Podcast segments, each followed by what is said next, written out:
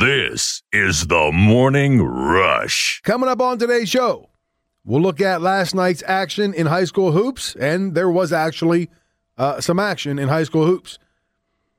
Our breakdown of the NCAA tournament continues as we look at the East region today.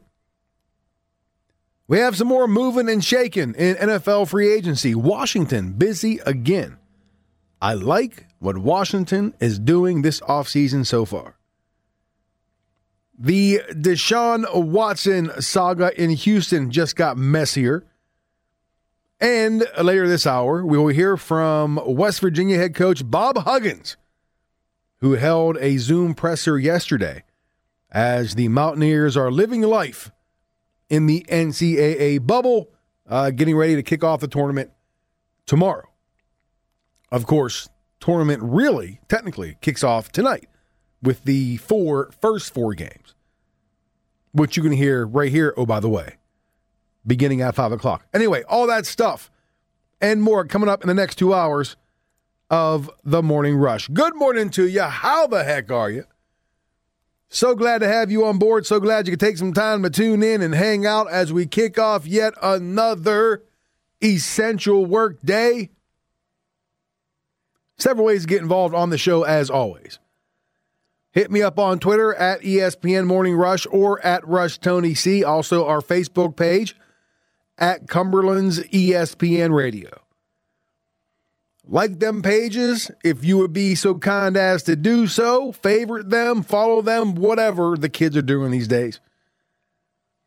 And at any time,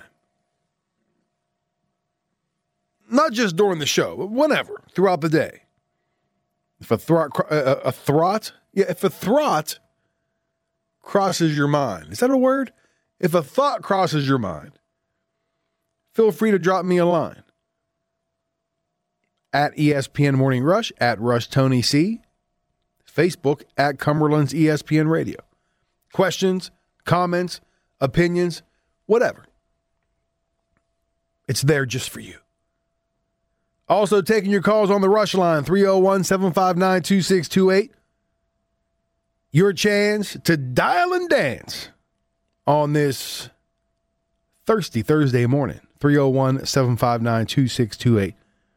And of course, our podcast page on the free Podbean app where we upload every show every day, minus commercials, or, you know, every day that there is actually uh, a show. So, several ways to get involved. If you say that you can't get involved on the show, then uh, you're lying or you're just not trying hard enough because it's all right there for you. All right. Uh, what do you say we kick off today's shows? We kick off every show with the rock around the region. I want to rock! And we start with girls high school basketball where Mater Purdue did it again. 30 points to lead Frankfort to a 66 38 win over Preston in short gap. Haley Smith had 18 points and seven assists for the Falcons. And I'm, I'm telling you right now, I know it's a short season, it's a different season, it's a crazy season in West Virginia. I would assume, although, you know, it's not safe to assume anything these days, I would assume if the season comes to completion with sectionals, regionals, state tournament, that there would still be the all state teams, right? In basketball, boys and girls. Uh, I'm going to go out on a limb right now, if you know, if I can find a limb that would actually hold me. Mater Purdue, if she's not a first team All State selection this season, I'm calling for an investigation. I'm calling for some drug testing. Whoever votes, she. I mean, what she's doing every every time we talk about her, it, it's 25 points here, 28 points here, 30 points, 32, 34. Allegheny County isn't even playing this year. Even if they were, Marier's got to be the player of the in the area's top player. Like who, who's better right now? Who's better? Seriously. And that's no disrespect to any other girls out there who are busting, you know, uh, their rear ends playing ball and, and, doing good things. But every time you turn around, Marie is just lighting it up. And I'm look, I'm not a Frankfort homer. Don't accuse me of that. Although I kind of am, but not in this case. What she's doing is pretty it's pretty outstanding in the most unusual of seasons. If I had a vote, which I don't, but if I did, she's got to be a first team All State selection in Double A. She has to be. All right, elsewhere in girls hoops last night, Jefferson had uh, very little trouble with Hedgesville, 57 uh, to 14. On the boys' side, Jefferson completed the Hedgesville sweep, 67 48. Martinsburg blew out Spring Mills 64 26. And it was Musselman 53, Washington 40. The Petersburg at Berkeley Springs game uh, was postponed. Now, tonight in boys' action, Frankfort travels to take on Preston. That was not an originally scheduled game, but both uh, teams, both schools lost games this week. So they decided to get together and play way up on the mountain uh, this evening. Petersburg is scheduled to host Tucker County. Hampshire is at Trinity, and uh, Pendleton County is at Harmon. The Moorfield East Hardy game postponed. The girls' game between those same two schools also uh, postponed. In other girls' scheduled action, Union is at Pendleton County, Hedgesville is hosting Hampshire, and Tucker County is hosting Philip Barbour. In local college hoops, Demonte Brown came off the bench to score a game high 20 points to lead Garrett College over Potomac State 89 73 in Keyser. Malik Whitaker had 17 points for the Lakers, who, oh, by the way, moved up to number eight in this week's NJCAA Division II poll. In the NBA last night, the Wizards and Kings went down to the wire in D.C. With three seconds, stops, fires. He's got the bucket. Seven tenths of a second to go. A 20 footer on the left wing from De'Aaron Fox. It may be enough. It gives the Kings a two point lead at 121 119. Uh, it was enough. The call on KHTK. Sacramento edged Washington 121 119. Russell Westbrook, his 12th triple double of the season for the Wiz, 26 points, 14 rebounds, 10 assists. Uh, it didn't matter. Washington now 0 5 since the All Star break. In Major League Baseball spring training action, the Orioles beat the Braves 5 2. Austin Hays, 3 for 3 with a two run double for the O's. Uh, Pirates lost to the Rays 10 9. Bryan Reynolds and Colin Moran homered for the Bucs. Nationals were off yesterday. Uh, they will take on the Mets today at 110. Bucs and O's uh, both have a day off. And on the ice tonight, the Penguins will take on the Devils for the first time this season uh, when they hook up in New Jersey. And that is your Rock Around the Region brought to you by the Caporale Group. I don't know what's going on anymore with high school basketball. It is it's starting to turn into a little bit of a mess. Because it's hard to tell who's playing anymore and who isn't. And it, it all just really seemed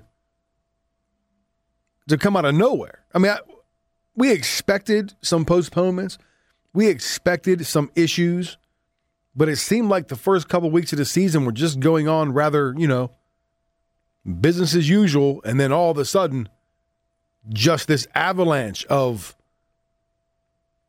these schools and these teams being quarantined and games having to be postponed and it's, it's crazy. It's hard. It's really hard to keep track of who played, who didn't play, who's not on the schedule, now who's not on the schedule. Who knows when Hardy County schools are ever going to play again? Because we talked about that yesterday. They are now in the red on the map. So East Hardy and Moorfield shut down until further notice. And who knows if they can make any of these games up? Like if they're off for a an extended period of time, how many games are going to get in? How many games are they actually going to be able to make up and reschedule? You would think first priority would be the sectional games because uh, Moorfield was scheduled to play Frankfort tomorrow, which was a sectional game. Well, that game's off, which is why Frankfort picked up Preston uh, tonight. They've already had a game against Petersburg called off. So it could be it could be one week, it could be two weeks, it, it could be the rest of the season, as far as we know. I'm so tired of this. I'm so tired of this. As is everybody. It it, it truly does. It, it it is. It's on my last nerve. Let's put it that way. I was going to say something else, but I might get fired for it. it it's just on my last nerve. Anyway, uh, let's start off today, or let's continue. Let's just keep. Let's just move on to something else. How about that? Uh, Washington, the Fighting Riveras stayed busy in free agency yesterday, signing former Panthers receiver Curtis Samuel to a three-year deal worth thirty-four and a half million bones. Now, Carolina took Samuel uh, in the second round of the 2017 draft out of Ohio State. Last season, the man did it all for Carolina. He caught a career best 77 passes for 851 yards. He also carried the ball 41 times for 200 yards. He was used as one of the replacements uh, for the injured uh, Christian McCaffrey. Samuel was a running back originally at Ohio State. And so he's a very versatile individual. He led all NFL receivers last season with a catch rate of 79.4%, which was well ahead of his 56.3% rate over the first three years of his career. And look, Samuel can flat out fly. He ran the 40 in 4.31 seconds at the uh, 2017 Combine. And when you pair him up with current Washington receiver Terry McLaurin, another Ohio State product, they were both, as a matter of fact, in the 2014 recruiting class at Ohio State. McLaurin ran a 4.35 40. So you got a 4.35 and a 4.31. Washington suddenly has got some speed to burn at receiver. And the funny part is, Washington tried to trade for Samuel last season, but the person who kept on blocking the trade at Carolina is now working in Washington. Here's ESPN Washington reporter John Keim. Washington coach Ron Rivera first approached Carolina last summer about trading for one of his former players, Curtis Samuel. Rivera continued that quest up until the trade deadline. Ironically, the guy who kept telling him no was Panthers GM Marty Hurney, who is now in Washington's front office. But it worked out well for Rivera because he got Samuel, and all he had to do was give up money. But Rivera knows what Samuel adds a versatile player with speed who can take attention away from receiver Terry McLaurin. And that speed is what Washington coveted most. Washington still needs a starting left tackle and another pass catching threat at tight end opposite Logan Thomas. But with the addition of quarterback Ryan Fitzpatrick and now Samuel, Washington's offense should be much improved. That story is funny. Not funny, ha ha, but funny, just kind of messed up. Because, and really, it all worked out for Washington. Because if they would have traded for Samuel last year, if Hurney didn't keep on blocking the trade, then Washington would have given up, you know, draft picks, players, whatever. But now that Hurney is in Washington, he's like, oh, okay, we can, we can go get him. Wouldn't give him up in Carolina. But now he's like, hey, okay, bring him over. And like John said, all they had to do was pay him a contract. They didn't have to lose any players, didn't have to lose any draft picks with the trade. So it eventually all worked out for Washington. And you, know, you had to expect Washington to use Samuel primarily as a receiver, but I guarantee it, he's going to line up in the backfield as well. He's going to be a nice complement to Anten- uh, or yeah, what's his name? Antonio Gibson. It's my name in Spanish. I should know that. J.D. McKissic and whoever else they have in the backfield this year. Over his uh, four NFL seasons, Samuel has 478 yards rushing and five rushing touchdowns. He could do it all. He, like as I said, he's a very versatile individual. And so this is another solid pickup for Washington. Another speedster for Ryan Fitzpatrick, or whoever's quarterbacking this year, and that Washington offense. And I, I, I, I said it yesterday when we were talking about Washington picking up uh, William Jackson III, the cornerback from Cincinnati. I really, really like what Washington is doing so far in free agency. Now, look, they are a long ways away from being, you know, an 11, 12 win team. But if they can address the issues that John Keim mentioned in that little clip I played, you know, left tackle, uh, a decent tight end, another decent tight end, whether they do it in the draft or they or they bring somebody else over free agency, I think they could be the favorite to win the, the East again. They may already they may already be. Because the Giants are still a mess. The Eagles have no idea what they're doing. The Cowboys did get better by signing Dak, Dak Prescott, assuming he's back 100% from injury. But as I said yesterday, the Cowboys' defense is in shambles. So I was even saying right now, March 18th. And of course, it all depends on what happens in the draft and you know whatever happens else in free agency. Washington could very well be the favorite now. Forget about training camp and the start of the season. Now they could be the favorite to uh, repeat as NFC East champions. Who would have thought that? Who would have thunk it? But I like what they're doing. They're not making a ton of moves like the Patriots, who we'll talk about here later. You know, but they're making solid quality moves. When we talk about free agency, and, and you Washington fans, you learned a hard way years ago when Daniel Snyder was signing everybody under the sun. He even signed me to a one year deal. No, he didn't. I'm just kidding. Quantity doesn't always equate to quality, right? Just because you go out and sign a bunch of free agents doesn't mean you're going to be successful. It's the quality of those pickups. And I think right now with Washington, bringing in old Fitzmagic, getting William Jackson to, you know, bolster that secondary, bringing in a guy like Curtis Samuel, they're not earth shattering moves. You know what I mean? They're not, you know, groundbreaking moves, but they're solid.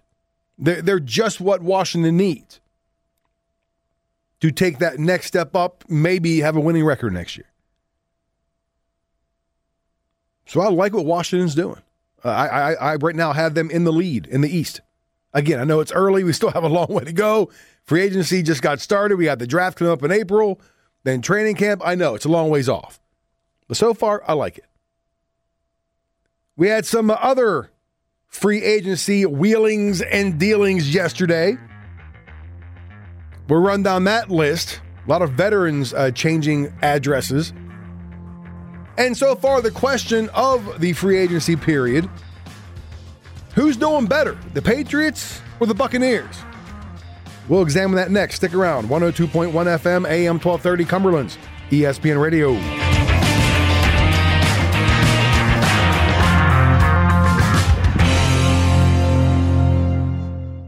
This is the Morning Rush. I am way too close with his microphone. Jeez. Back off, pal. 301 759 2628. I see uh, Bishop Walsh is back in action tonight. The Spartans hosting Scotland Campus. I have no idea what that is or who that is. What is what is a Scotland campus? I feel like I've seen them before somewhere, but I'm not exactly sure where. I want to say I saw them up at Garrett College during a uh, like a middle school tournament that I was coaching in, but they were there playing somebody else. I'll have to do some research on that to see exactly what Scotland campus is. Whatever it is, uh, they're at Bishop Walsh tonight. Uh, no fans in attendance because, you know, uh, COVID. So we're talking NFL free agency. Washington making another solid move, uh, picking up receiver Curtis Samuel from uh, the Carolina Panthers yesterday. If you're a Washington fan, do you like what they've done so far in this free agency period? I I love it. What they've done so far. with Fitzpatrick and Samuel and William Jackson. I don't know if they're tapped out, if they plan on making more moves, but so far, so good uh, for Washington. So if you're a Washington fan, you like what they're doing, or maybe you don't, give us a call 301 759 2628. In other free agency wheeling and dealing yesterday, uh, veteran cornerback Patrick Peterson's on the move. Uh, he left the Cardinals to sign a one year deal with the Vikings. Now, the Cards uh, lose him, but they pick up a player. They signed veteran receiver A.J. Green, longtime a Cincy Bengal. He's now a Cardinal. He signs a one year deal that could be worth up to eight and a half million bucks. Green, obviously not the receiver he used to be. Been in the league for 10 years. He'll be 33 uh, when this season begins. But here's the kicker. If, if for nothing else but name recognition only, if Larry Fitzgerald decides to come back, which he hasn't made a decision yet, if he decides to come back for another season, uh, Kyler Murray will have DeAndre Hopkins, AJ Green, and Larry Fitz to throw to this season. That's amazing. If Hopkins, if his career continues on this upward trend, he's going to be a Hall of Famer. AJ Green may be a Hall of Famer. Larry Fitzgerald is definitely a Hall of Famer. That's a heck of a receiving corps. Again, because Larry Fitz is on his last leg, he might even come back. AJ Green, I don't know what he has left. He's always hurt, it seems like, the past couple years. But still, that's pretty impressive to have those three names in your uh, receiving corps. Uh, Cardinals also signed, by the way, kicker Matt Prater to a two year deal. The Chiefs, uh, they signed former Bears uh, Pro Bowl guard Kyle Long to a one year deal after Long came out of retirement this season, this offseason. And the Patriots, they're busy again.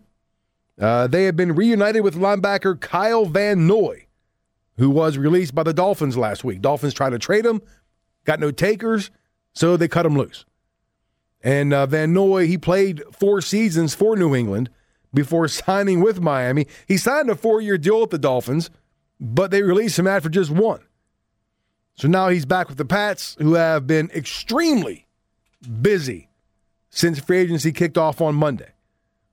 And if you've been following along, the Patriots, uh, they signed not one but two tight ends, a receiver, a couple defenders. They're getting Patrick Chung back because remember he sat out last season. The Buccaneers, they're keeping their players. Chris Godwin's coming back, Gronk's coming back, Shaq Barrett's coming back.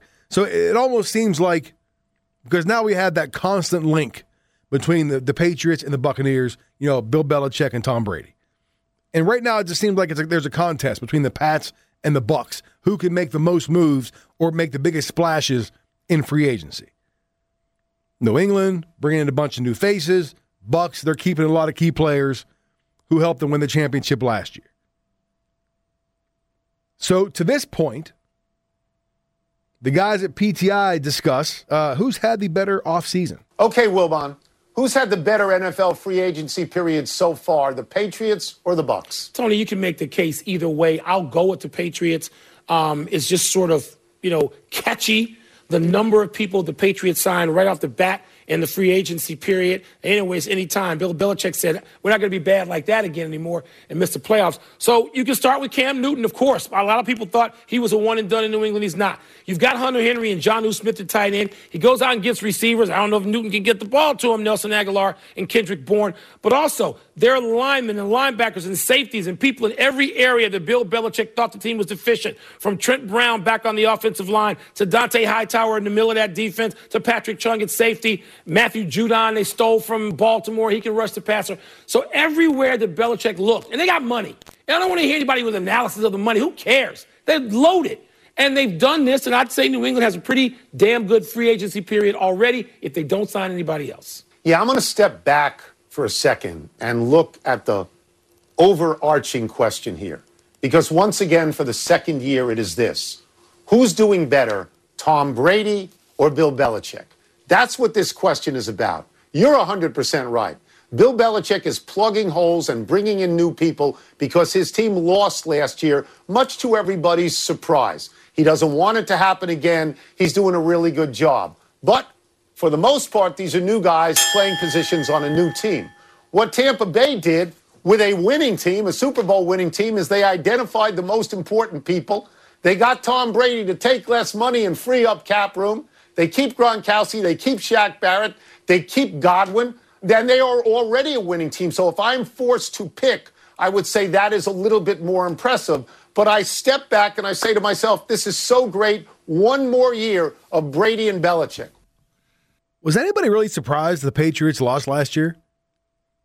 I mean, if you really paid attention to that roster, was it really that shocking? I know, oh, the great Bill Belichick, and he can win with anybody, but now you still need you still need the Jimmies and the Joes, right? Cam Newton had a bad year. Dont'a Hightower and Patrick Chung both opted out. No offensive weapons to speak of. I mean, really, was it that shocking? And oh, by the way, they lost Tom Brady. So it should have been that surprising that the Patriots had a losing season or they lost a lot of games last year. I mean, what did they finish last year? Seven and nine, something like that. Now, if they're going to rebound, they're bringing all these players in. They are, as uh, Tony said right there, plugging the holes that need filled. But for any of it to work, Cam Newton's got to be better right? You got to have the quarterback play in the NFL. You have to. And he'll certainly have a better supporting cast than he did last year. And he's got to make it work. Because, you know, Freddie Coleman says this year, unlike last year, there's actually going to be pressure on Cam to produce. Cam Newton, to me, did not have any pressure last year. Oh, Freddie, how can you say that? Replacing Tom Brady? Uh, do you really want to be the first dude replacing Tom Brady? After 20 years and six NFL championships? Do you really want to be that guy? No matter what you do, it's never going to measure up. So it was not any pressure. But this year, uh-huh, it's different. Cam Newton now has that pressure because Bill Belichick said, I believe in you. Josh Downs, the offensive coordinator, said, Cam Newton, we still believe in you. We're going to keep hope alive. That's how they feel right now about Cam Newton bringing him back. And they got guys to surround him from that standpoint. But can he do it? And right now, I don't have an answer. But this may be that final make or break year for him. If he's not able to work with New England, with the dudes that they have signed, the two tight ends and also the two wide receivers, if he can't do it, Cam Newton is never going to be a starting quarterback in the NFL. If Bill Belichick did all this, spend all this money on offense, and they go seven and nine and eight and eight and miss the playoffs, that's it for Cam Newton in the National Football League in terms of being a starting quarterback. Right now, in terms of the all season, to me, Brady's still winning without the Pats compared to Belichick winning without him. I know he made all those signings, uh, but the guy that has the championship belt is the guy who's played for Bill Belichick, and that's Tom Brady. And guys are staying in Tampa Bay because they know how special that is. And when that special comes around, and you don't know when it's going to happen, but when it does, you don't want to go somewhere else to try to make another special situation happen. Not going to happen. Guys are going to stay with him. And Bill Belichick knew it. And he said, Well, I know I'm not getting any of those guys. So I'm going to make sure things are better year two after Tom Brady. I got to go out there and get some guys to make sure we are not playoff less again like we were in 2020. So, yeah, Belichick made some strides. The Patriots made some strides. But right now, it's still Tom Brady's world. And whether Bill Belichick likes it or not, for the first time ever, Bill Belichick is just living in it. Oh, don't you love it? Don't you just love it? don't you? If you're not a Patriots fan, don't you just love the fact that Bill Belichick suffered last season after 20 years of dominance? Make or break season for Cam Newton for sure. His career on the line. You'd have to figure. All right, when we come back, we'll switch gears. College hoops. We're going to break down the East region next hour. Coming up next, we'll hear from Mountaineer head coach Bob Huggins. Stick around. 102.1 FM, AM 1230, Cumberland's ESPN Radio. This is the Morning Rush. NCAA tournament kicking off tonight. The four first four games. All the teams in Indianapolis. Uh, the Mountaineers of West Virginia arriving on Monday. in the bubble. Yesterday, uh, NCAA Senior Vice President of Basketball Dan Gavitt said all 68 teams are good to go for the big dance. Now, whether, you know, they all get to play is another story. But West Virginia getting ready to take on Morehead State tomorrow night at 9:50. And yesterday, head coach Bob Huggins had a Zoom presser talking with the media about what it's like to, you know, to be in the bubble in Indy and a little bit about Morehead State. Lack of experience so far. Mountaineers only have one player who have ever who has ever played in the NCAA tournament. Gabe Osabuohien was in for one minute when he was with still with Arkansas before he transferred back in 2018. That's it. That's the only experience they have in the NCAA tournament. So here is a part of yesterday's press conference with uh, West Virginia head coach Bob Huggins. Hugs, um, curious um, how you've approached it with these guys having all this downtime by themselves. I, I understand their their protocols basically confine them to their rooms unless you're with them. Um, how have you dealt with that? And then the second part of that is um, you, you, don't need a, a, a, curfew with the bubble, but I'm sure with some of your teams in the past, you probably could could have helped you some of that. I guess yes and no. I, don't, you know, I, I think they've been fine. Uh, I think the the hardest was yesterday when you had to stay in your own room and you couldn't fraternize with with any of your teammates. And uh, I think going to practice last night really helped get guys get guys together. And now that they're allowed to be around each other a little bit more, uh, it's it's been fine. Kind of a question here off the game. Uh, there, there's two coaches who grew up in Morgantown in the NCAA tournament this year. Obviously, you. I was wondering if you knew Zach Spiker, if you'd ever run run across his path before. Uh, he's coaching Drexel against Illinois on on Friday. Just uh, kind of thought it was interesting. Two Morgantown guys coaching in the uh, NCAA tournament. Well, his father was our trainer.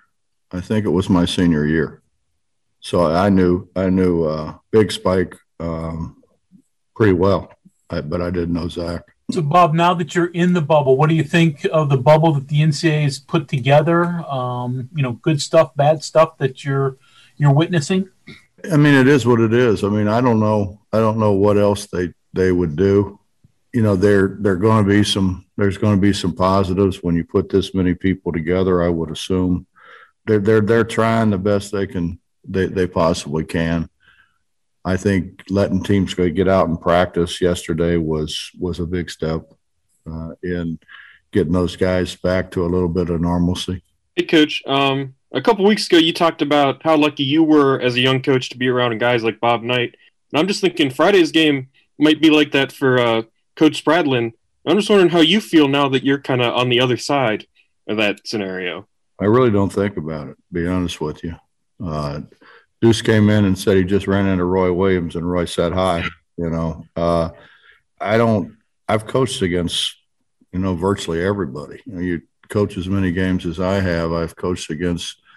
I don't know. You know, you guys think I think about things a lot, a lot more than I actually do. I, I kind of I kind of uh, have decided that you know in my old age that I'm gonna I'm gonna try to enjoy this as as much as I possibly can, and I, I love being around our guys. I love being around our staff, so I don't I don't really need a whole lot more.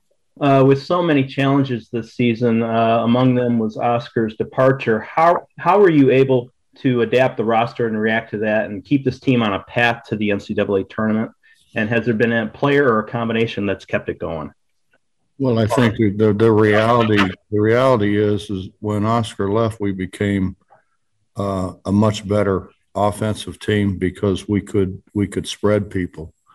I think the challenge was when we had Derek and Oscar uh, both that we we kind of it seemed like at times ran out of room, and being able to spread people and and I think Deuce said it probably as well as it can be said. JB came in, did a great job of making shots and giving us somebody else who who they couldn't sag off of, who they couldn't double team Derek with, uh, or or whomever our post guy was at that time. So you know, I think in a lot of ways, in a lot of ways, it was a help. I think what hurt us was when Isaiah got hurt, because Isaiah is a 6'10", 6'11 guy who who can make shots we didn't have we uh, when we had those two post guys, neither one of them could make a shot from the perimeter. Now JB could make a shot. Isaiah could have made a shot, and, and I think that really hurt us because he and he can pass the ball. You know, we those those guys are not our our, our best passers. Obviously, Derek was a little bit better passer, but it, it, it changed the way we play. But I think it changed the way we play for a positive, as a positive, and that's not certainly a knock on anybody. I just think we're we're a better basketball team now. And I think if we had Isaiah, which gives us another big and, and somebody who's more of a factor around the rim, um, that's what hurt us. That that that's that's the biggest thing that that uh, I think affected us this season was him getting hurt.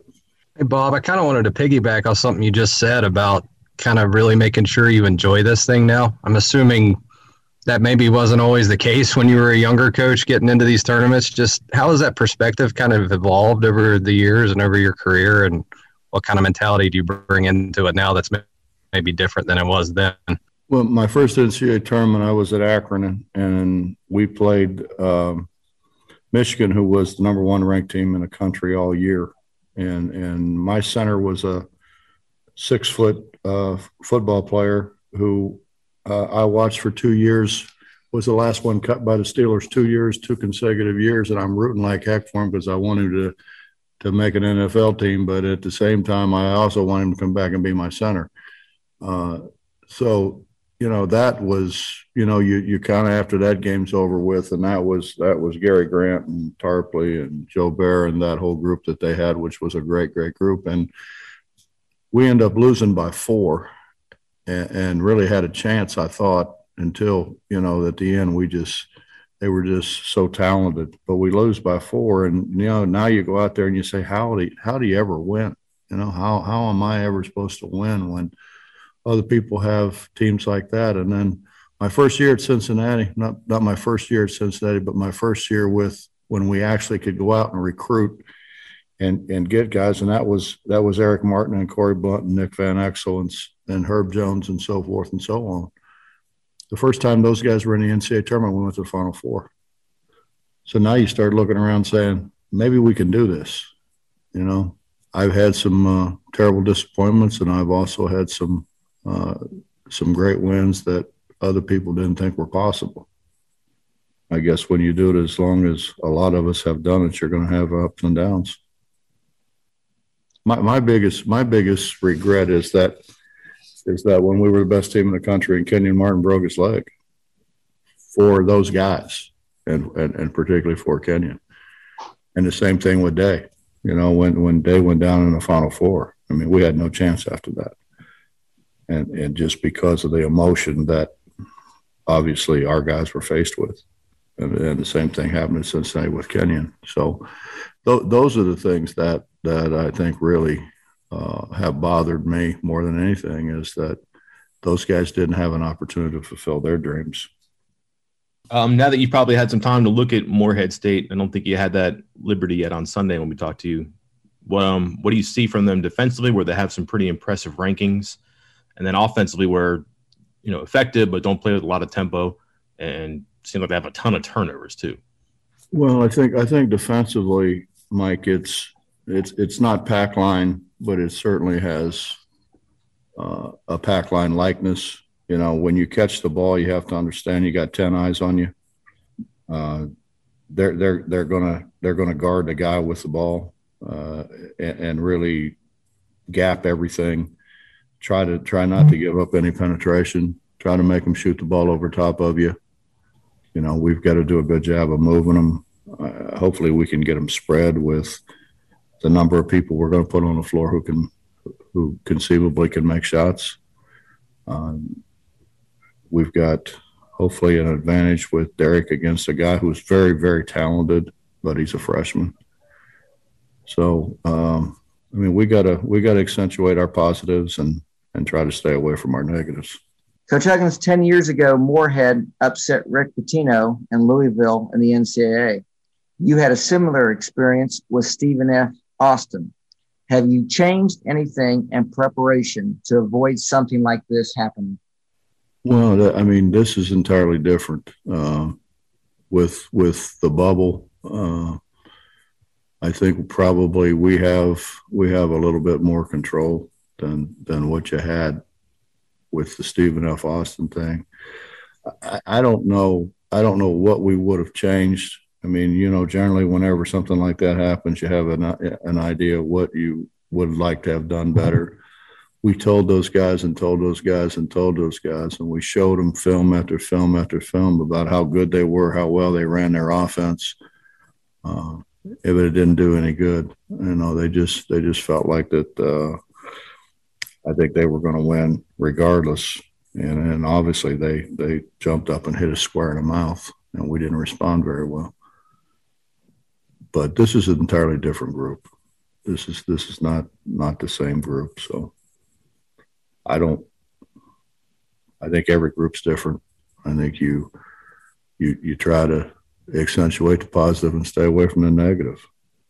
I think that's that's just not basketball. That's life. Hey, coach. Uh, I was just curious about you know with the roster shakeup that you had a little bit uh, toward the midpoint of the season. Kind of, do you think that lit kind of a fire under Deuce to kind of you know take a little more of an initiative, say, hey, you know, I can be a focal point, a leader of this team. No, I think if you lit any more fire underneath the Deuce, you'd have a forest fire. Deuce doesn't need Deuce doesn't need lit up. Uh, he's a guy who comes in every day and works. He's a guy who spends countless hours on his own working working on his game. Uh, Deuce doesn't need the motivation of of somebody transferring out to to uh, play harder or work harder. I don't know that you can you can he could do any better at either area. Got to ask you this, Hugs. I don't know if you, this was passed along to you, but ESPN.com ranked all of the coaches from last to first among as players a little disappointed I was ninth, John. Well, I was going to ask you, you were nine. Was that on the money or was that a little low? No, that was probably, that's probably pretty close. Probably pretty close. Bob, you mentioned you thought, you know, Derek and, and their big Johni Broome, I think, uh, you know, would be a pretty good matchup.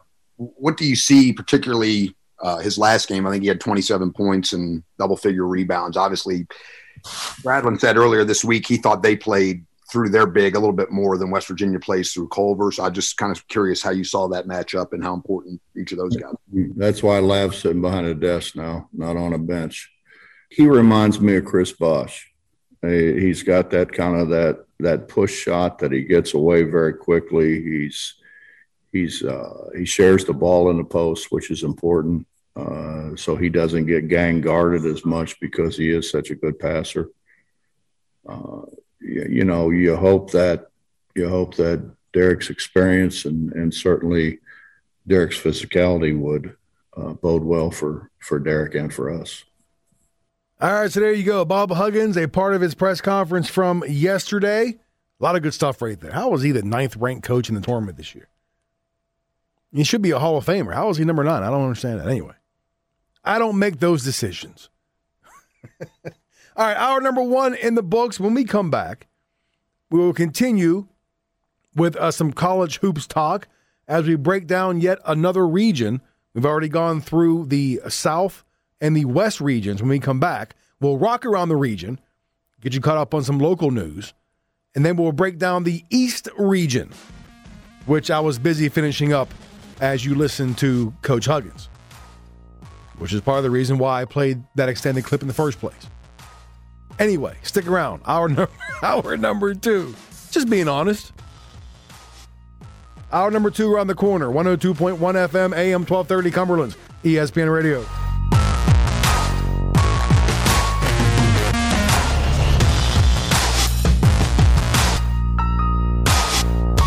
This is the Morning Rush. As I mentioned earlier, I'm going to break down the East region of this year's NCAA tournament. And you can get involved on uh, the breaking down of said region. Hit me up on Twitter at ESPN Morning Rush or at Rush Tony C. That's the letter C, not the word. Our Facebook page at Cumberland's ESPN Radio. Check out those pages, like them, follow them, and anytime you want, drop me a line. Got a question, an opinion, a comment, or you just want to say, What's up? you can do so on those three pages. Also, Rush Line is open 301 759 2628. Your chance to dial and dance. Come on. 301 759 2628. And our podcast page on the free Podbean app where we upload every show every day. We take out all the commercials, we cut it up, we slice it up, we clean it up, and we put it right there for you to listen to. If you missed the first hour of the show, we talked a lot of NFL free agency. Washington making another solid signing. We heard from Mountaineer head coach Bob Huggins in the last segment of last hour. So if you missed it, it'll all be right there uh, later on today. As is every other show we've ever done here for the last, what is it now? Year and a half, I guess, something like that. I don't know. All right. Uh, before we get into the NCAA tournament and the East region, uh, let's rock around the region. I want to rock right now. And we start with girls high school basketball, where Marie Purdue was added again for Frankfort, 30 points to lead the Falcons to a 66 30 or 38 win over Preston in short gap. I just realized she almost outscored the entire Preston team. She had 30, they had 38. Haley Smith had 18 points and seven assists for FHS. Elsewhere, Jefferson had very little trouble with Hedgesville, uh, 57 to 14. On the boys' side, uh, Jefferson completed the Hedgesville sweep, 67 48. Martinsburg blew out Spring Mills, 64 26. And it was Musselman 53, Washington 40. The Petersburg at Berkeley Springs game uh, was postponed. Tonight in boys' action, Frankfort travels to take on Preston. Uh, that game was not on the original schedule. That is a kind of a replacement game since Frankfort, well, actually, both teams lost games this week because of, you know, COVID. Uh, Petersburg is scheduled to host Tucker County. Hampshire is at Trinity. Pendleton County is at Harmon. Uh, the Moorfield East Hardy game at EH postponed. The girls' game between those two schools also uh, postponed. In other girls' scheduled action, Union is at Pendleton County, Hedgesville is hosting Hampshire, and Tucker County is hosting uh, Philip Barbour. And as we've all been aware of for the past several months, uh, all of those schedules subject to change. In local college hoops, Demonte Brown came off the bench to score a game high 20 points to lead Garrett College over Potomac State 89 73 in Keyser. Malik Whitaker had 17 points for the Lakers, who, oh, by the way, moved up to number eight in this week's NJCAA Division II poll. In the NBA last night, the Wizards and Kings went down to the wire in D.C. You're listening to. That is not the right button. You are listening to The Morning Rush here on Cumberland's ESPN Radio. And it serves me right. That's what I get for putting two uh, keys side by side, and I and they're both red. So that's my fault. So let's start that over again, shall we? Caller, hold on. In the NBA last night, the Wizards and Kings went down to the wire in D.C. With three seconds, stops, fires. He's got the bucket. Seven tenths of a second to go. A 20 footer on the left wing from De'Aaron Fox. It may be enough. It gives the Kings a two point lead at 121 119.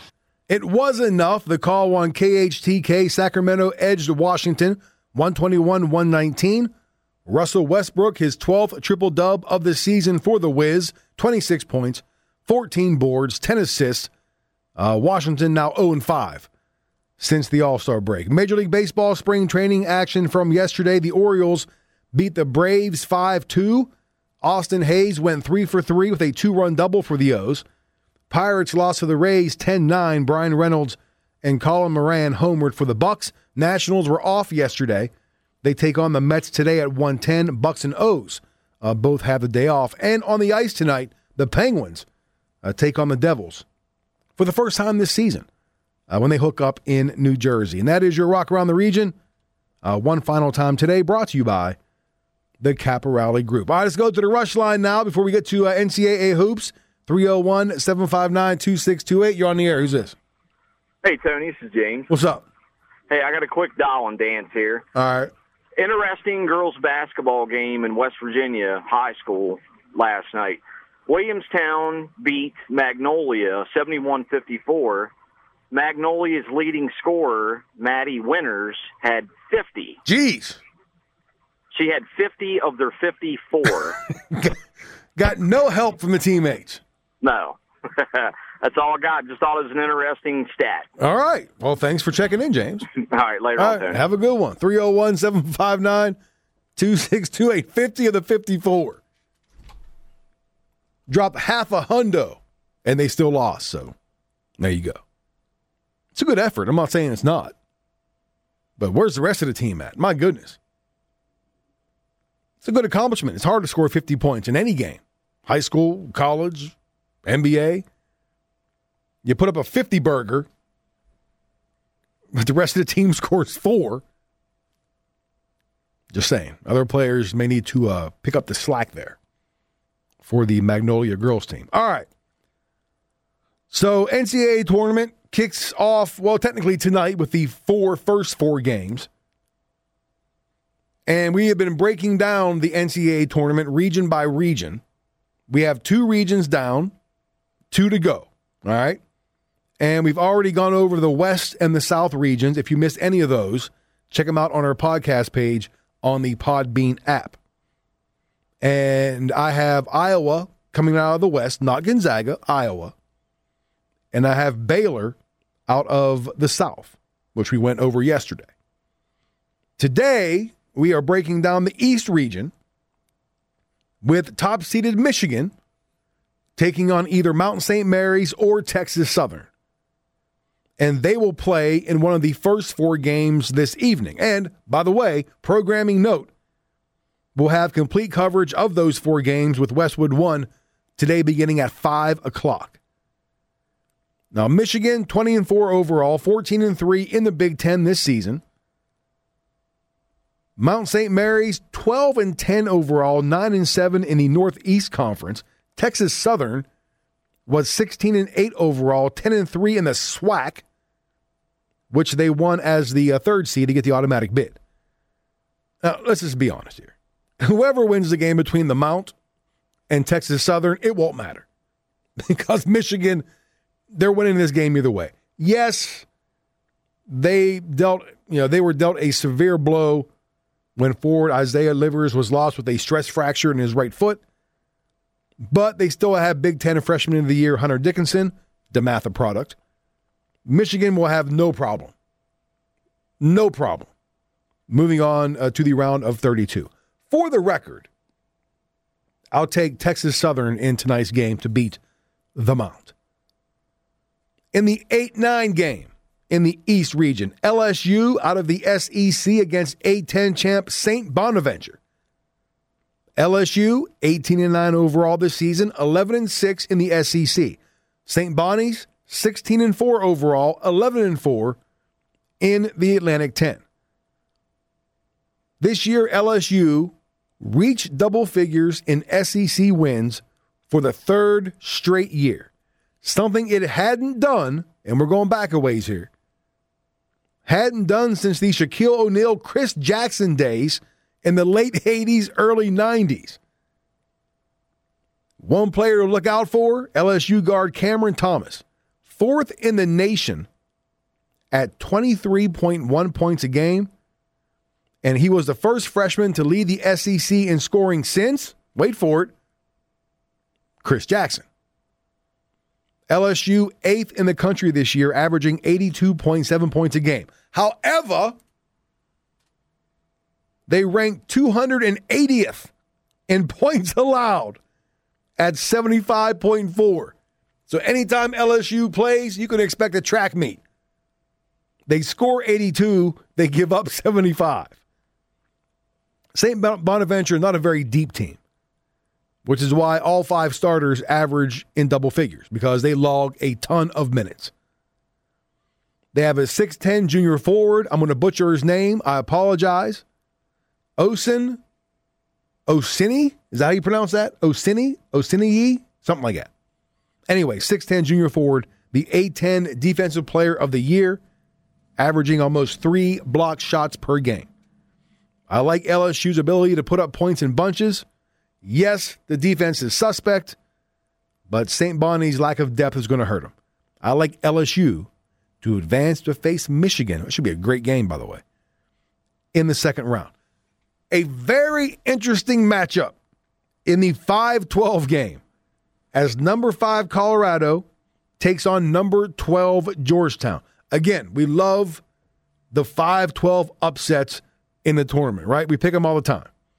And a lot of people kind of leaning towards the Hoyas in this one after they made that run uh, through the Big East tournament, despite being just 13 and 12 overall. I mean, look, they had a losing record in the Big East. They were 7 and 9 this year before that, that tournament run. Colorado, 22 and 8 overall, 14 and 6 in the Pac 12. Buffaloes have one of the best point guards in the entire country in McKinley Wright, who not a lot of people on this side of the country, you know, has heard about. Wright averaged 15.3 points, 4.3 rebounds, and nearly six assists a game. He is the first Pac 12 player ever to record 1,700 points, 600 assists, and 600 rebounds. First one ever. That's how good he is. As we mentioned, G Town kind of heading into this tournament on a roll after winning the Big East. Jahvon Blair leads the Hoyas at 15.8 points a game. And let's be real here Georgetown caught kind of a break in the Big East tournament when they had to face a shorthanded, injured Villanova team. If Nova was at full strength, we're not even talking about Georgetown right now being in the big dance because they would have lost. They, w- they wouldn't have beaten Villanova at full strength in the Big East tournament. So they caught a break. They still won the tournament. Congratulations. Automatic bid. They're in, but not for long. I like Colorado uh, to win the 5 12 game and move on. Should the Buffaloes advance, or the Hoyas, or whoever, they're going to face the winner of the 4 13 game, Florida State and UNC Greensboro. Seminoles 16 and 6 overall, 11 and 4 in the ACC. And they lost to Georgia Tech in the ACC title game. UNCG not too shabby, 21 and 8 overall, 13 and 5 in the Southern Conference. And the Spartans, they do it with defense. They held opponents to 41.4% shooting this season. Point guard Isaiah Miller, two time Southern Conference Player of the Year and three time SOCON Defensive Player of the Year.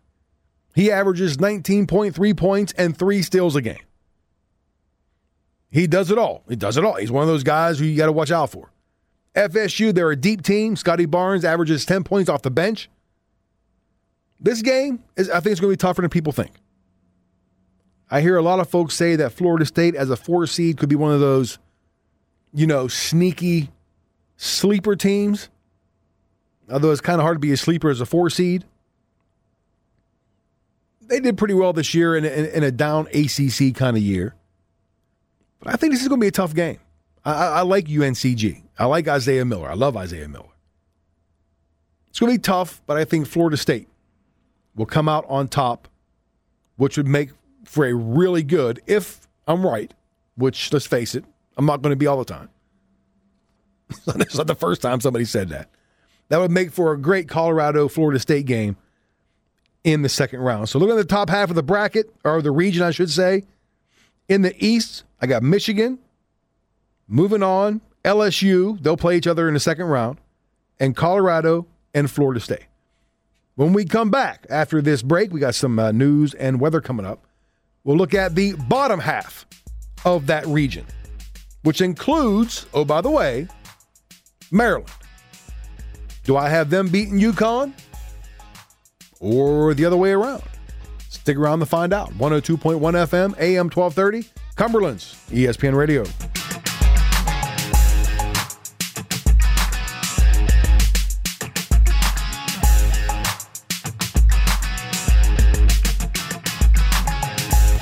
This is the Morning Rush. Rush line is open 301 759 2628 as we continue to uh, break down the East region of the NCAA tournament. Before we get back to that, because last segment we broke down the top half of the region, coming up here, the bottom half, obviously. I was uh, scrolling through Twitter as I usually do during the break to see if any, you know, any headlines pop up, and I just happened to come across a couple things here. This one from the uh, Petersburg High School uh, Twitter page. Uh, the change in plans: boys varsity basketball versus Tucker County, five forty-five tonight, and it's senior night. Only parents, siblings, grandparents may attend. And it says here live stream information coming soon. So that uh, Petersburg Tucker County game, boys, tonight 5:45 senior night in Petersburg. And I also noticed this. I follow the Jefferson basketball uh, Twitter page because I, you know I like to try to keep scores updated on the scores. You know, I know Jefferson's a little bit down the road, but it's still in the region. And we talk about Jefferson and Musselman and Martinsburg and Hedgesville and Spring Mills, right? And so Jefferson uh, beat Hedgesville last night. And they give, you know, some point scores and whatnot. And then they gave the uh, JV score. And the Jefferson JVs beat Hedgesville 63 42. And the Jefferson JVs were led by one of the greatest names around, Adonis Troxel, had 22 points for the Jefferson JVs. Adonis Troxel. That's a fantastic name. It sounds like a professional wrestler. it Does it not? Oh, God! That's Adonis Troxel's music. Love that name. Adonis Troxel. Either that or it's a soap opera character, one of the two. Dr. Adonis Troxel. And so are the days of our lives, or something like that. All right. Uh, back to the NCAA tournament, breaking down the East region today. Bottom half of the bracket. Number six, BYU, will face the 11 seed, which will be the winner of tonight's Michigan State UCLA game. And this one's tough to pick because if UCLA wins tonight, I'm taking BYU to advance. If Michigan State wins, I'm taking Michigan State to beat BYU. So let's start there before we move on to the first round. I uh, am not a betting man, as far as you know. If I was, I'm not betting against Michigan State and Tom Izzo in the opening game. I'm just not. Spartans won five of their last seven games down the stretch, three of those wins against top five teams. So they're one of those dangerous tournament teams. Any Tom Izzo team is dangerous, but they can beat anybody on any given day. UCLA, they kind of stumbled down the stretch. They lost three of their last four games to finish fourth. I'm sorry, they lost their last three games to finish fourth in the Pac 12. And they lost their star guard, Chris Smith, to an ACL injury in December. I think Michigan State wins tonight, and then they'll beat BYU on Saturday. And look, no disrespect to BYU. They had a solid season 20 and 6 overall, 10 and 3 in the rather weak West Coast Conference. They did give Gonzaga a bit of a fit in the uh, WCC tournament, but I think they're overseeded at number six. I, I thought they should have been lower than that. And I think Michigan State is going to prove that. And they're going to win tonight. They'll beat UCLA, and then they'll beat BYU. In the 314 game, third seeded Texas will take on number 14 Abilene Christian. Uh, Texas was 19 and 7 overall this season, 11 and 6 in the Big 12. Abilene Christian, the Wildcats, 23 and 4 overall, 13 and 2 in the Southland Conference. Now, they won 12 of their last 13 games. They are first in the country, forcing 20 and a half turnovers per game. Now, good luck forcing 20 turnovers against a Texas team that is just guard heavy. Longhorns, you've been paying attention. Uh, they're coming off the school's first Big 12 tournament title, and they are led by their three headed guard monster of Andrew Jones, Courtney Ramey, and Matt Coleman. Mountaineer fans, you'll know those names, especially Andrew Jones. Combined, they averaged 40 and a half points a game. Abilene could give them a little bit of trouble, a little bit, maybe early on. But I think Texas will move on. Again, Texas, one of those teams, they're a three seed, could be extremely dangerous in this tournament. And they and they'll beat Abilene Christian and move on. In the 7-10 game, a game we'll go into more in depth tomorrow. The seven seed UConn will face number 10 Maryland, both teams receiving at large bids. UConn five or not five, that would be impressive. 15 and 7 overall, 11 and 6 in the Big East. Maryland barely got in to the field of 68 this year. 16 and 13 overall, 9 and 11 in the Big 10. And the Terps, much like Michigan State, proved that they're good enough to beat anyone. They beat Wisconsin, they beat Purdue, they beat Illinois, but they can also lose to anyone. I mean, they lost to Northwestern this year, and they were swept by Penn State. And I know it's a cliche, but if it wasn't true, it wouldn't be a cliche. Uh, they're a team. It all depends on what team shows up. Defense, definitely the key for Maryland, especially down the stretch. Big reason why they got into the tournament.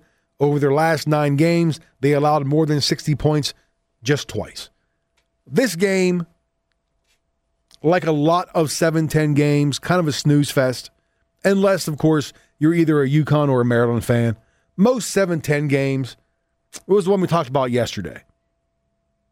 Was it, uh, let me look, oh, I got the sheet right here. Hold on. I said sheet right here. What was yesterday? Oh, Florida and Virginia Tech. Oh, ooh, brutal. Absolutely brutal. Most 7 10 games are. So unless you're a UConn fan or a Maryland fan, I mean, really, I can't get really excited about that game because let's, let's be real, neither team is getting by the second round. But since I have to pick the game, I'll take the Terps. I think the good Terps team shows up and beats UConn to move on. And the final game of the region, number two, Alabama, who certainly played well enough to be a number one seed, the SEC regular season and tournament champs, will take on number 15, Iona, and their new head coach, Rick Pitino. Alabama 24 and 6 overall this season, 16 and 2 in the SEC. Uh, Iona only played 17 games this year. They were 12 and 5 overall, 6 and 3 in the Mid Atlantic Athletic Conference. And they were picked to finish ninth in the MAC this season. And they upset top seeded Siena in the MAC quarterfinals. This, by the way, the fifth team that Pitino has taken to the NCAA tournament, which ties a record. He took three of the previous four to the final four but this won't be another one. Alabama is just too good. Number one in the country in defensive efficiency. I don't know what that is, but it sounds good. And offensively, it's either layup or a three pointer. Right? That's the new philosophy. Head coach Nate Oats. You're not going to see a whole lot of mid range jumpers in Alabama plays. It's either going to be a layup or it's going to be a three pointer. They had eight different players who had 48 or more three point attempts this season. Eight different players tried at least 48 threes. The, the tide, no pun intended here, the tide actually may be intended. The tide is going to roll in the opener. So, moving on, breaking down the rest of the East region here. In the round of 32, we got Michigan against LSU, Colorado versus Florida State, Michigan State after beating UCLA and then BYU against Texas. Boy, I tell you what, name recognition alone, that game, Michigan State, Texas. And then uh, Maryland and Alabama. Moving on from there, as we've done with the previous regions, I like Michigan to barely, barely get by LSU. I'll sit there right now and I'll tell you, I would not be overly surprised with the injury to uh, Livers for Michigan. Would not be surprised if we're sitting here talking about LSU winning that game. But I still like Michigan. They, they still have enough. They're still good enough to beat LSU and move on. I like, believe it or not, I said whenever we were talking about, you know, when all the teams were announced earlier in the week, I thought Colorado was underseeded as a five seed. I thought they were good enough to be a four.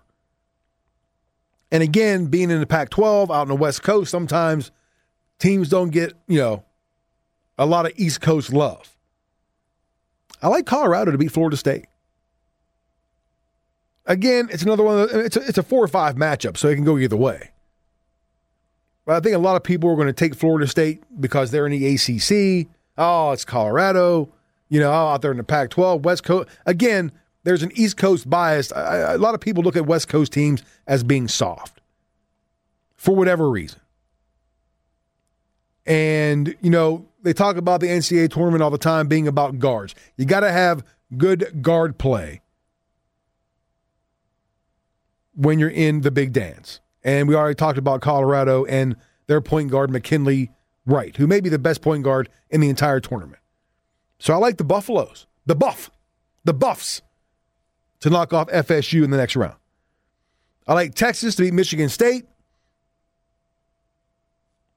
And I like, uh, sorry, Maryland, but your time is up. Alabama's going to roll. Alabama's going to roll either one, UConn or Maryland. But Bama's going to roll the Terps and move on. So now we're into the East Region semifinals Michigan, Colorado, Texas, Alabama. I want to pick against Michigan here. I really do.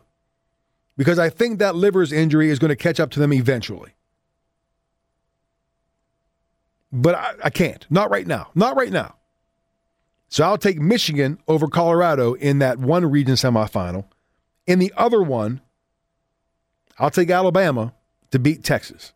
Now, again, if we're sitting here next week or a week after or whenever talking about Texas beating Bama, I'm not going to be that shocked. Because, as I just mentioned, guard play. Texas has the guard play. So does Bama. But they should look, if all it takes is for Bama to have one off night from the three point line. That's all it takes. As good as they were this year, if their threes aren't falling, or you're playing against a team who defends the three well, they're going to have trouble. That's all they do this year. Layups and threes, layups and threes, layups and threes. But I like Bama to move on. So our East Region final, this according to me and nobody else. Take it for what it's worth.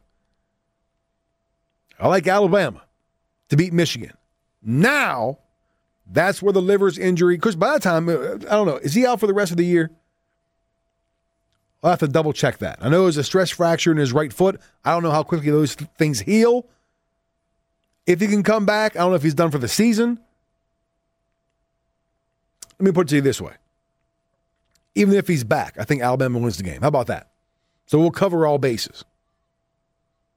I like Alabama, the two seed, to come out of the East region, beating Michigan in the region finals. So that's three of the four we have in the book. We have Iowa and Alabama will meet in the final four on that left side of the bracket. We have Baylor and then a question mark. And tomorrow we will break down the Midwest region. I say the Midwest for last because the Mountaineers are playing in that region. No offense to Maryland, but I had to pick one of the two. And I think West Virginia has a much better chance to make a deep run in the tournament than Maryland. I got Maryland out in the second round, if they even get past the first round. So we'll break down the Midwest tomorrow. We'll get deeper into the Maryland game tomorrow as well. A little deeper preview to give them their, you know, their just due. And we'll also get deeper into the West Virginia game as well. So there you go. Three of the four regions in the books Iowa, Alabama, and Baylor. Who will be the fourth one? Well, again, we'll talk about it uh, tomorrow. All right, one final break. When we come back, we'll check out the player who delivered and we'll wrap things up. Stick around. 102.1 FM, AM 1230, Cumberland's ESPN Radio.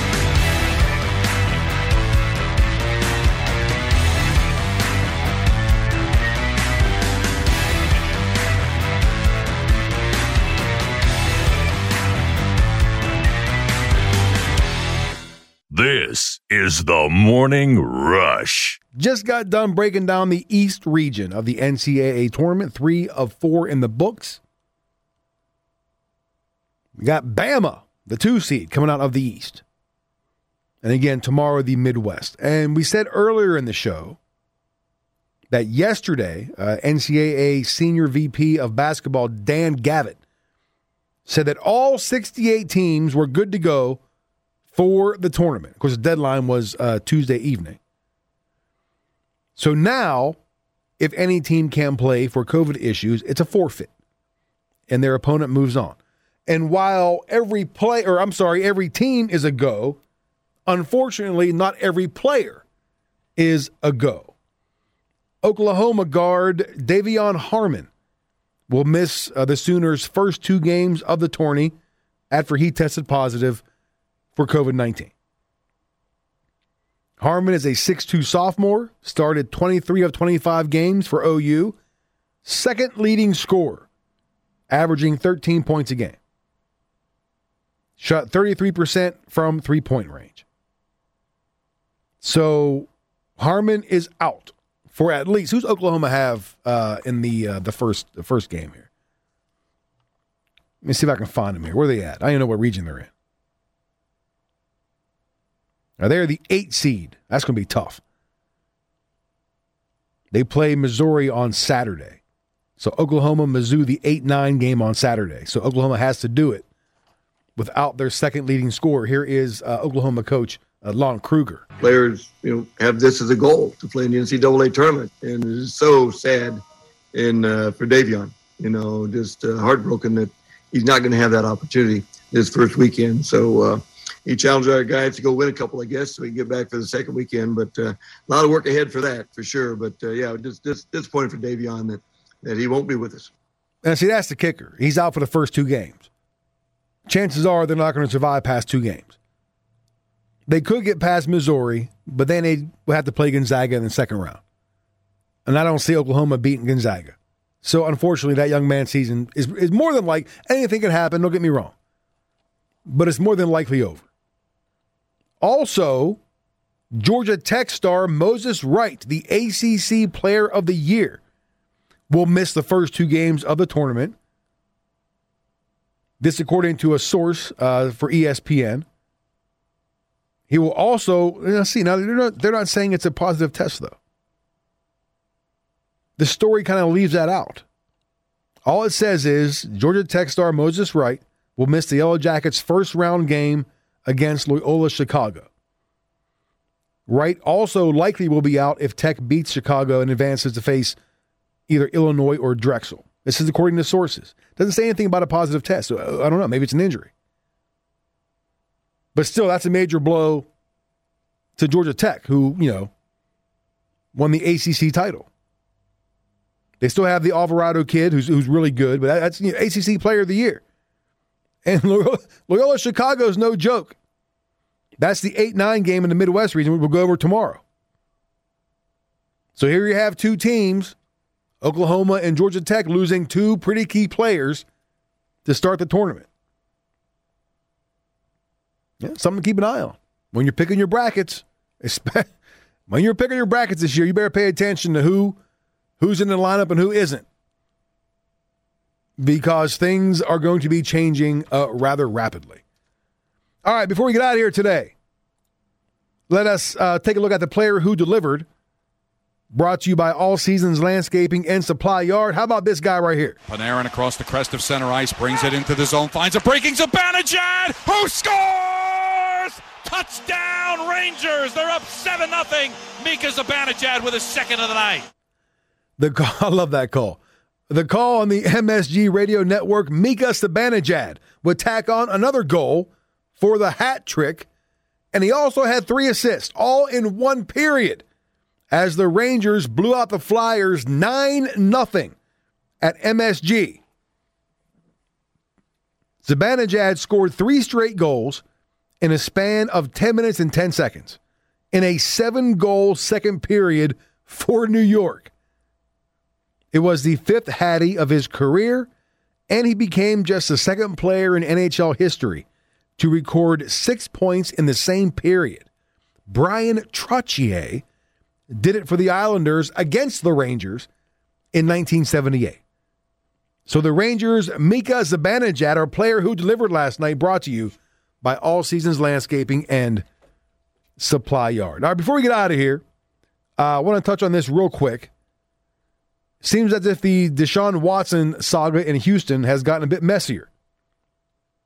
If uh, you pay attention last night, news broke that there are now two civil lawsuits that have been filed against Deshaun Watson, alleging inappropriate conduct during massages on two separate occasions by two separate uh, plaintiffs. First lawsuit was filed Tuesday night, which alleges inappropriate conduct in a massage therapist's home in Houston in March 2020. The second lawsuit was filed on Wednesday, yesterday, alleges inappropriate conduct in August of 2020. The lawsuits were filed by Houston lawyer Tony Buzbee, who says there are six total cases against Watson, although only two lawsuits have been filed so far. With more on this situation, here's Adam Schefter. Listen, I think everybody's paying attention to it, Steve, and there's serious charges, and I think everybody wants some answers. And the Texans themselves said they will have no further comment until there's more information. I think everybody wants more information, but I don't believe, as it currently stands, that it dampens the enthusiasm around the league to go land Deshaun Watson. I spoke to one team tonight that could considered to be in the Deshaun Watson market. And while they're curious about the charges and they would like more information, they remain interested in Deshaun Watson. And I don't expect that to change. He still is an elite talent. This is a serious issue. There are significant questions, but it doesn't change the fact that he's one of the best players in all of football. And before teams are dissuaded from being interested in him, they'd have to hear something that would have to change their minds here. Now, Watson responded on Twitter after the uh, the first filing was announced on Tuesday, saying that he rejected a a baseless six figure settlement demand, and that this is about clearing his name, and he looks forward to doing just that.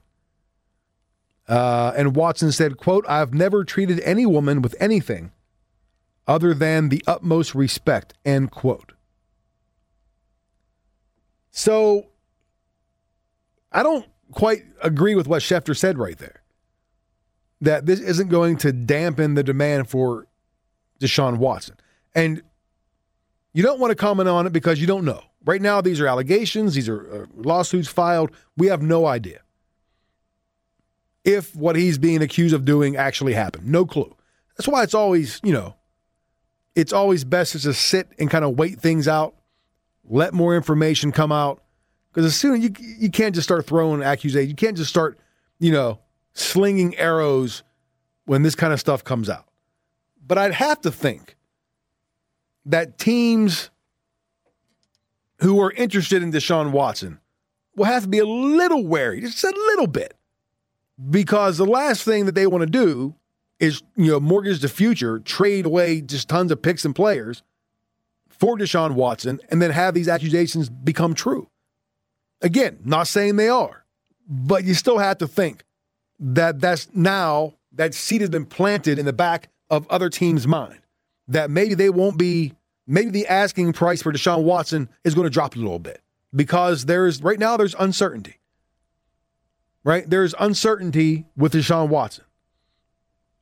These accusations and allegations could prove to be completely 100% false. But right now, they have planted that seed of doubt in other teams. I had to, I had to think the asking price has gone down a little bit because now, just based on this just early information, there's there's an unknown factor, right? Again, wait and see how it plays out. All right, show's over. Thanks for listening. Enjoy your day. Tomorrow, Friday, baby.